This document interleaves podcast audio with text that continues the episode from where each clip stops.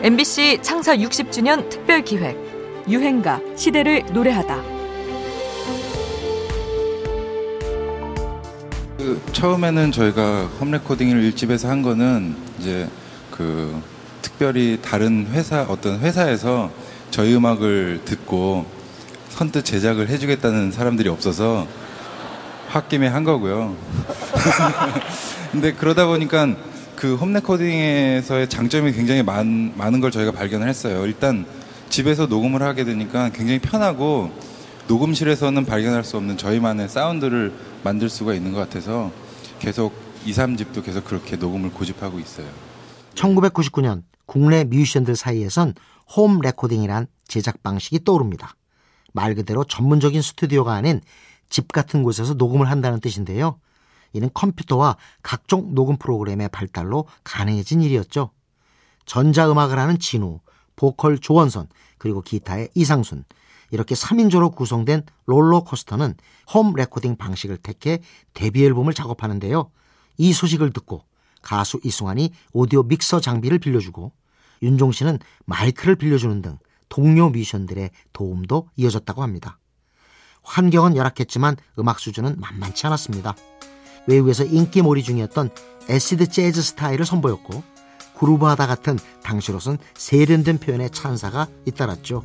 아, 저희 롤러코스터 음악 색깔은요. 안녕하세요. 반갑습니다.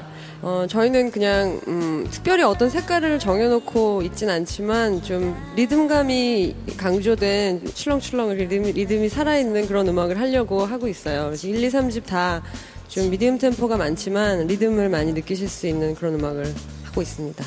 이들은 1집 앨범의 습관으로 주목받은 뒤 이듬해 2집 앨범을 내면서는 아예 home recording 제작 과정을 공개하기도 하죠.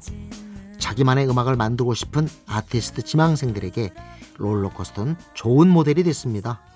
2집 수록곡인 힘을 내요 미스터 김은 직장인의 고달픈 일상을 생생하게 그려낸 가사 덕분에 수많은 회사원들의 전폭적인 환영을 받은 유행가입니다.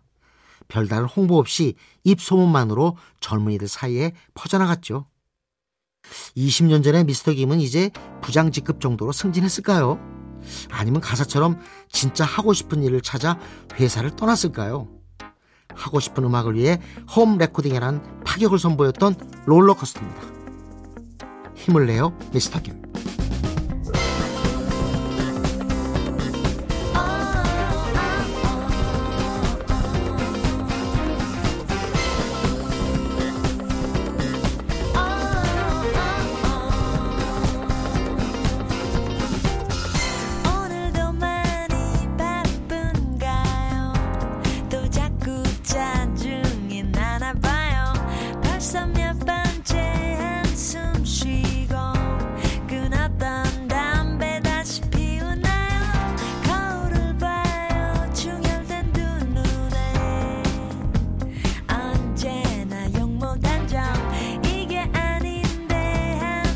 하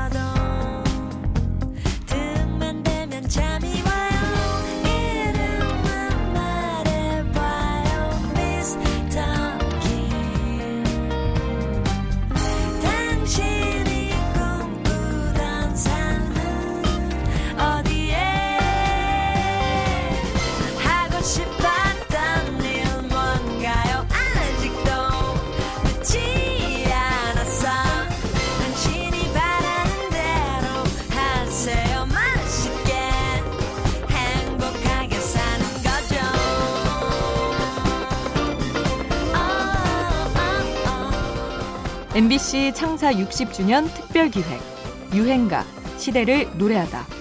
지금까지 음악 평론가 임진모였습니다.